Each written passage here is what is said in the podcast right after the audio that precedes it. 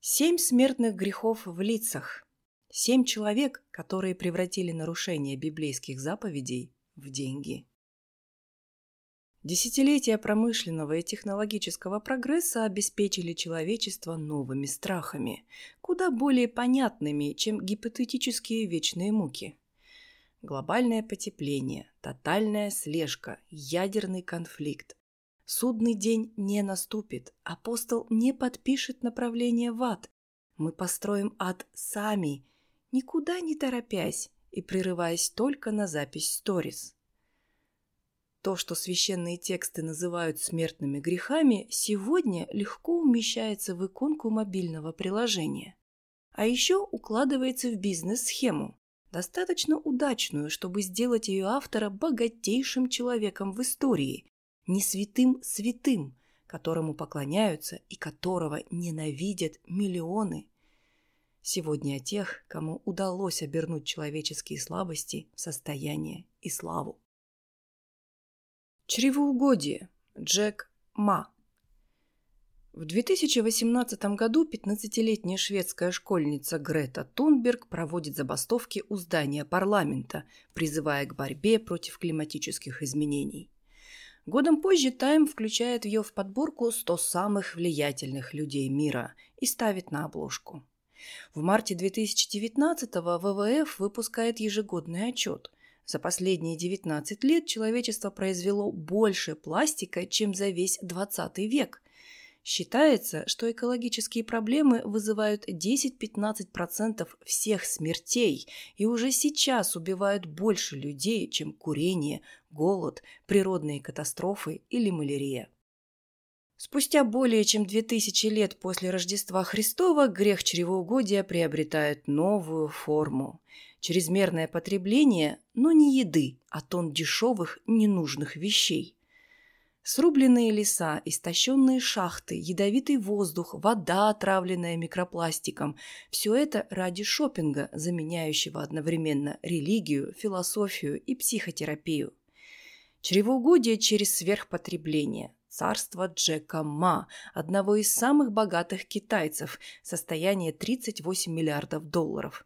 В 2018 году каждый седьмой житель России заказал что-то на Алиэкспресс.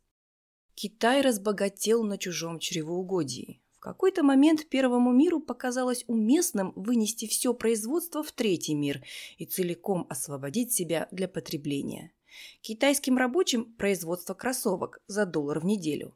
Американскому потребителю – сами кроссовки по 100 за пару – Глобализация принесла не только глобальное разделение труда, но и глобальное разделение греха и добродетели.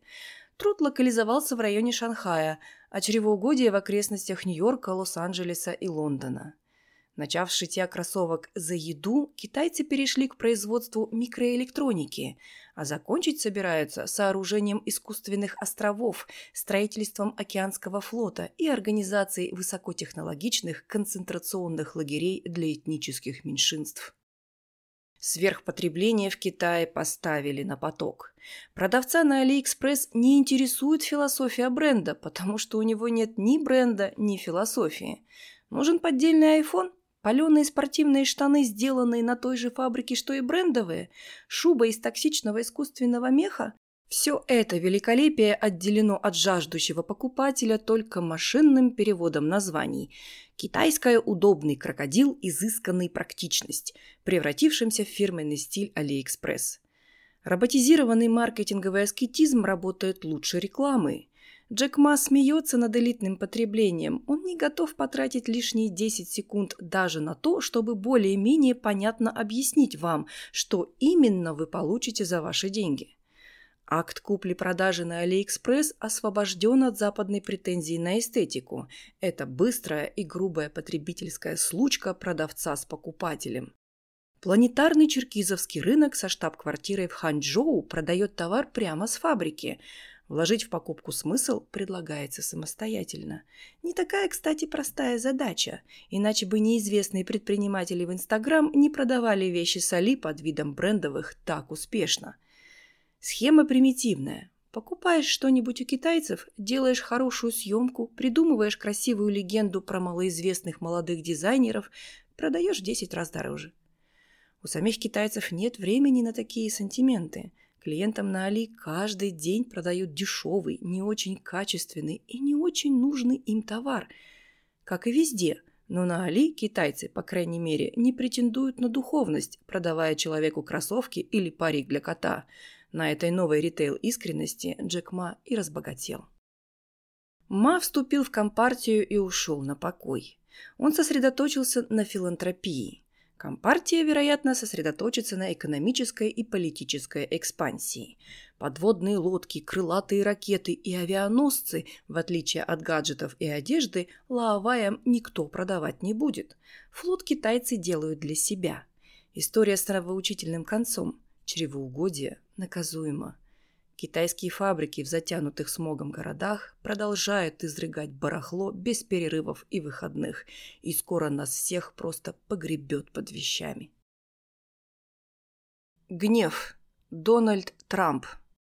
Дональда Трампа, 45-го президента США, принято называть шоуменом. Но для шоумена в нем слишком много гнева. Запасы гнева Трампа практически безграничны. Гнев – его политическая программа.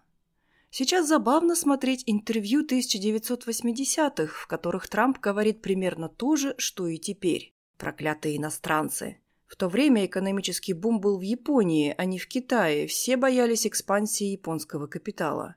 И некомпетентные политики довели прекрасную страну до последней черты. Родину надо спасать. Сердце Трампа разрывается от любви к Америке и от ненависти к ее врагам, и он готов все исправить. Его взгляды с тех пор эволюционировали не сильно. Изменился мир – Пока развитые страны пытаются понять, что делать с миллионами этнически и культурно чуждых мигрантов и как будет устроена жизнь в эпоху позднего капитализма, периферия горит в огне гибридных конфликтов, религиозного насилия и нарковойн. Изменилась и Америка. Как оказалось, до президента Дональда Трампа ей нужно было еще дозреть. «Клоуны!» Пишет Трамп в Твиттере о своих политических оппонентах. Придурки, лицемеры, слабаки, наркоманы, избалованные сосунки, отвратительные гнусные люди, грязные извращенцы. Если вы политик, Трамп придумает для вас емкий и обидный эпитет. Если вы сенатор-афроамериканка, он предложит отправить вас в Африку, обратно в ту криминальную дыру, из которой вы вылезли. Если вы союзник по НАТО, он потребует, чтобы вы сами платили за свою оборону. Если вы Си Цзиньпин, он развяжет с вами торговую войну. Трамп – самый неполиткорректный президент самой политкорректной эпохи. Трампа раздражают либералы, журналисты, мексиканцы, дружественные сунниты, враждебные шииты, китайские корпорации, калифорнийские стартаперы, системные политики, несистемные политики, черные, белые, богатые, бедные, бывшие советники, армейское командование, фашисты, антифашисты, ЦРУ и ФБР. Хорошо он обычно отзывается о Ким Чен Ыне и Владимире Путине, и то кажется потому, что это жутко бесит всех остальных. Одни американцы считали Трампа президентом национального возрождения, другие – президентом национального краха. Про крах и возрождение можно спорить, но на исходе первого срока Дональд Трамп окончательно превратился в президента национального размежевания двух примерно равных по размеру и абсолютно разных по характеру частей Америки – либеральной и консервативной, городской и провинциальной, белой и цветной, богатой и бедной, университетской и рабочей. Американские либералы ходят к психотерапевтам, чтобы снять тревожность, пишут колонки о гибели демократии и записываются в уличные бригады антифашистов.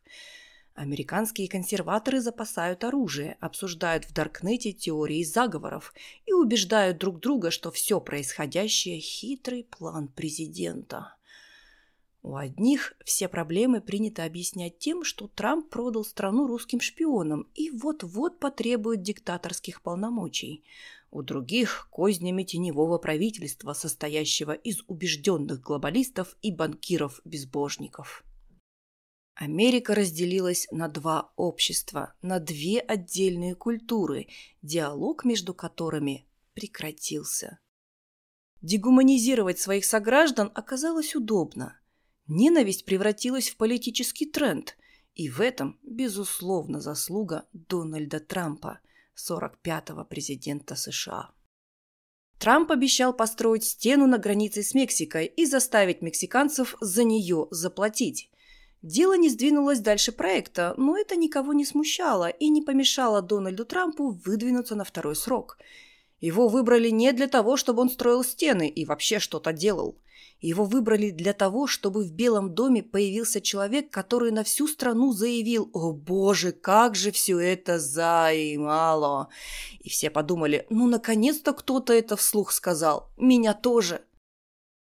Как жить в новом мире никто не знает. Дональд Трамп не знает тоже, но его работа не предлагать решения, его работа бесплодный, всепоглощающий, абсолютный гнев. Он ненавидит за каждого, за всех нас. Гордыня. Канье Уэст. «Я Бог!» – кричит Канье Уэст в телекамеру.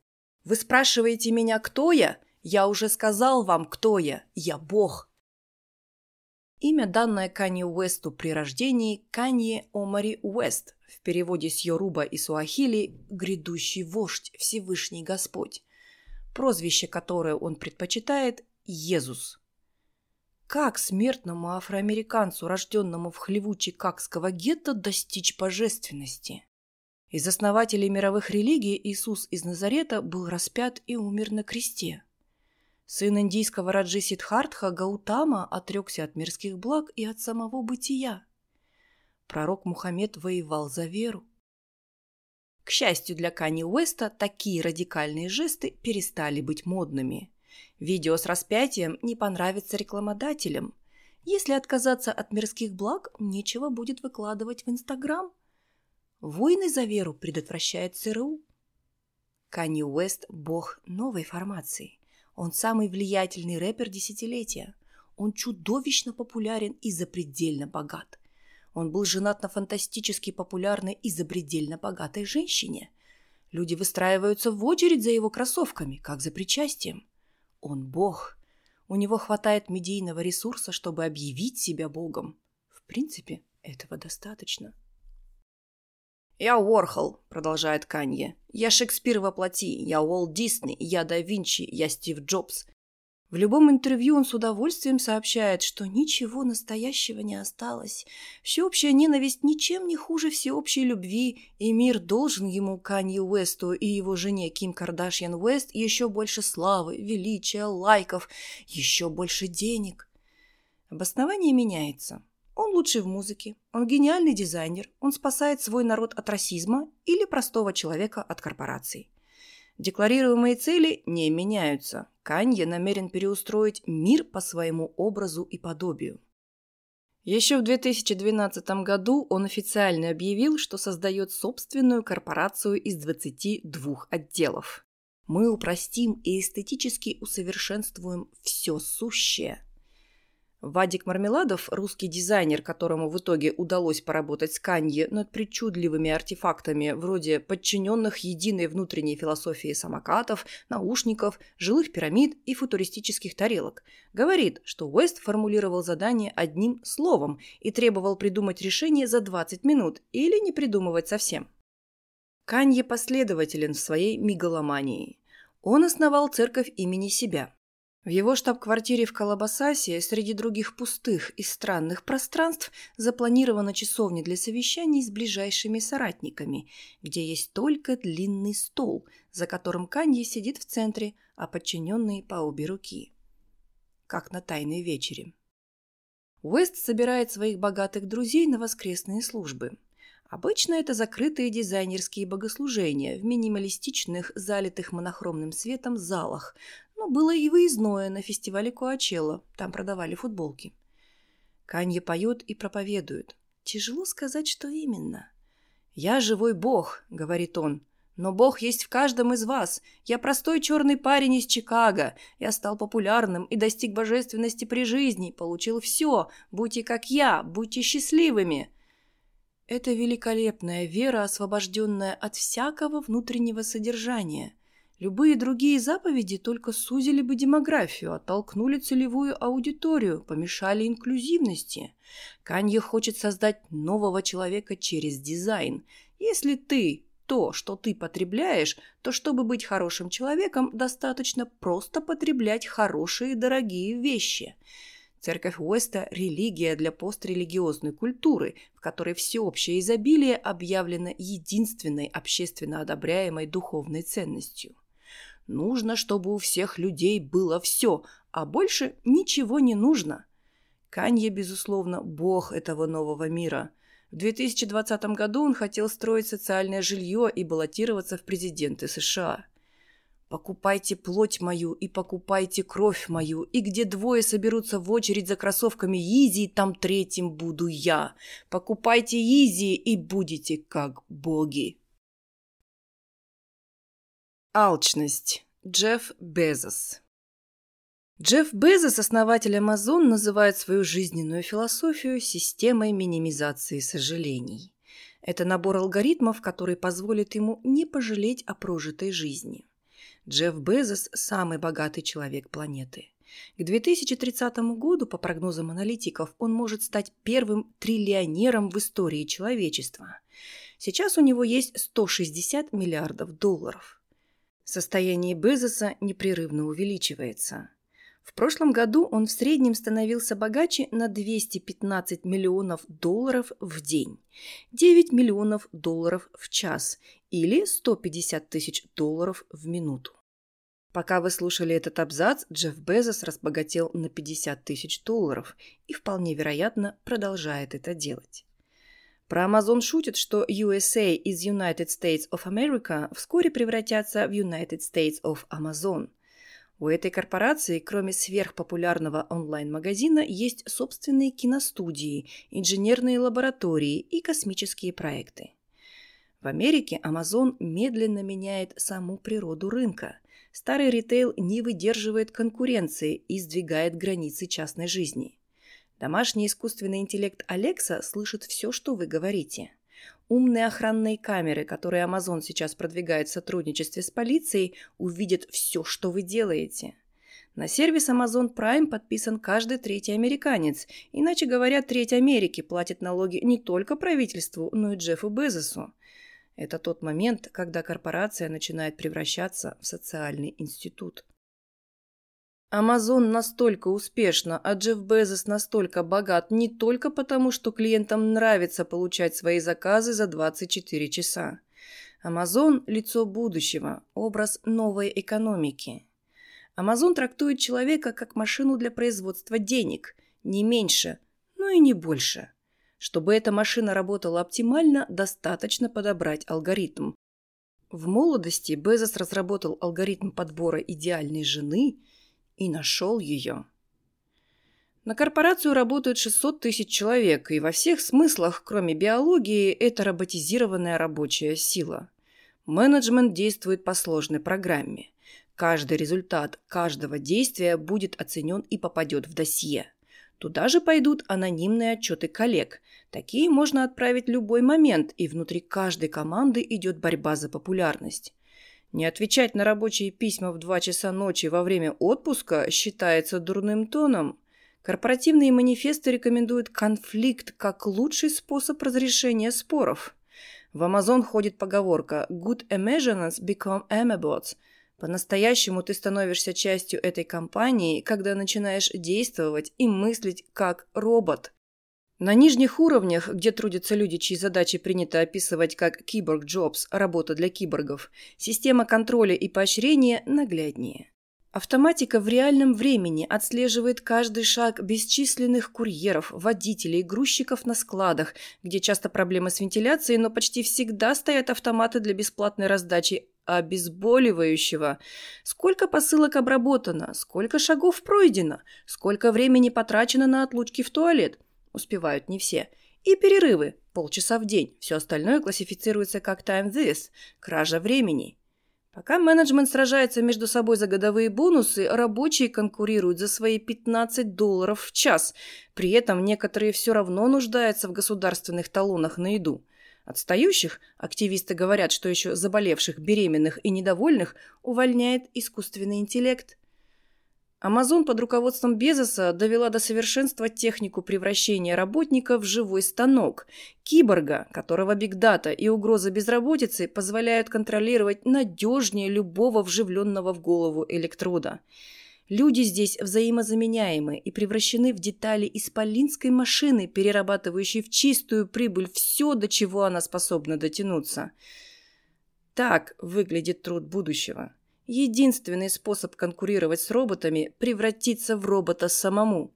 Или, если угодно, зачем делать роботов, если роботов можно сделать из людей? Из последних новостей. Нейросети охранных камер Amazon научились распознавать страх. Похоть. Джеффри Эпштейн. Все теории заговоров, в которые верит глубинная Америка, внезапно оказались правдой.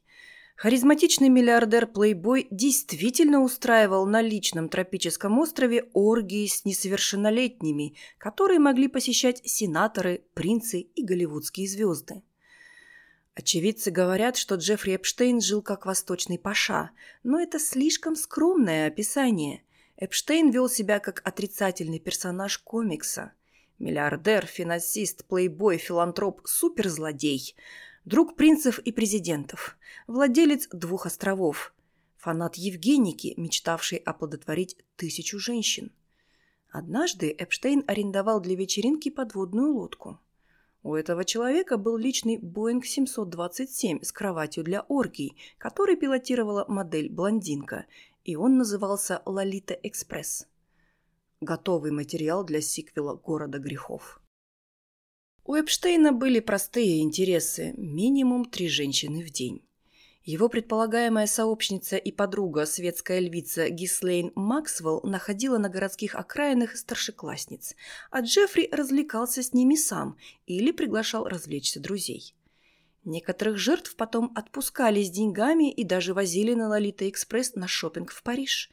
Некоторых, вероятно, одалживали или дарили другим любителям подобных развлечений, что подразумевает формулировка «арестован за торговлю людьми». Вот короткий и неполный. Полный занял бы несколько страниц. Список влиятельных людей, которые близко знали Джеффри Эпштейна и, назовем это вежливо, могли в разное время пользоваться его гостеприимством. Билл Клинтон, Кевин Спейси – принц Эдрю, Дональд Трамп, принц Мухаммед бин Салман, плюс десятки политических функционеров, бизнесменов, ученых, адвокатов, профессоров и звезд помельче. Эпштейн любил говорить, что инвестирует в людей. Свидетели выражались точнее. Обаятельный социопат коллекционирует людей как дорогие вещи. После того, как Эпштейна впервые арестовали по подозрению в совращении малолетних, это был 2007 год, к прокурору Майами пришли люди в штатском и объяснили, что Джеффри надо отпустить, а почему прокурору знать не полагается. Эпштейн отсидел 13 месяцев вместо пожизненного и ездил из тюрьмы на работу.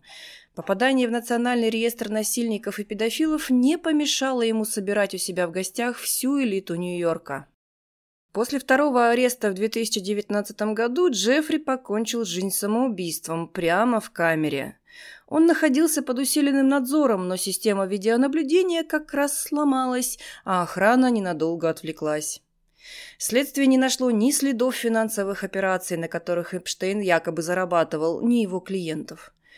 После Педа Гэтсби осталась только роскошная недвижимость. Таунхаус на Манхэттене за 77 миллионов долларов, дворец во флоридском анклаве для сверхбогатых, ранчо в штате Нью-Мексико, острова. Оказалось, что все это оборудовано множеством скрытых камер и микрофонов. В сейфах нашли оружие, австрийский паспорт на чужое имя, коллекцию порнографии, бриллианты. Нашли ли компромат, никто, вероятно, уже не узнает.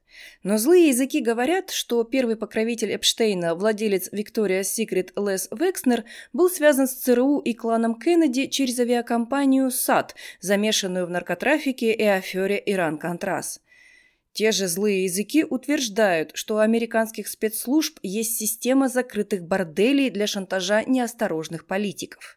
Ее создание приписывают легендарному полукриминальному адвокату-плейбою Рою Кону, успевшему поработать на первого главу ФБР Эдгара Гувера, на борца с коммунистами сенатора Джозефа Маккарти, на короля мафии Мейера Лански, на Рональда Рейгана и на владельца «Студия 54», клуба, где бывала вся мировая богема, включая Дэвида Боуи, Вуди Аллена, Майкла Джексона, Энди Уорхола и Сальвадора Дали. 80-е Рой Кун опекал молодого Дональда Трампа. Оба были знакомы с Эпштейном, вращались в одних кругах. Возможно, именно от Кона Эпштейн и унаследовал бизнес-модель.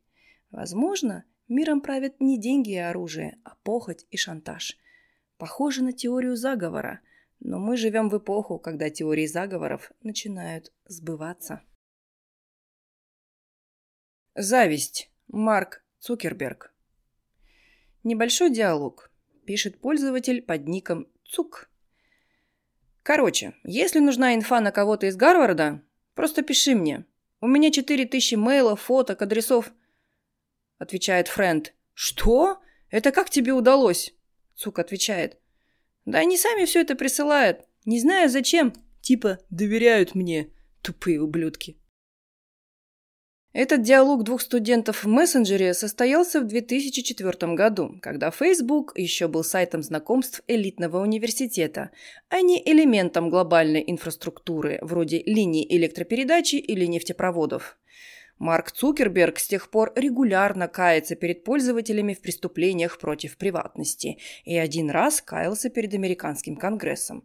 Но он не перестал торговать вашими личными данными.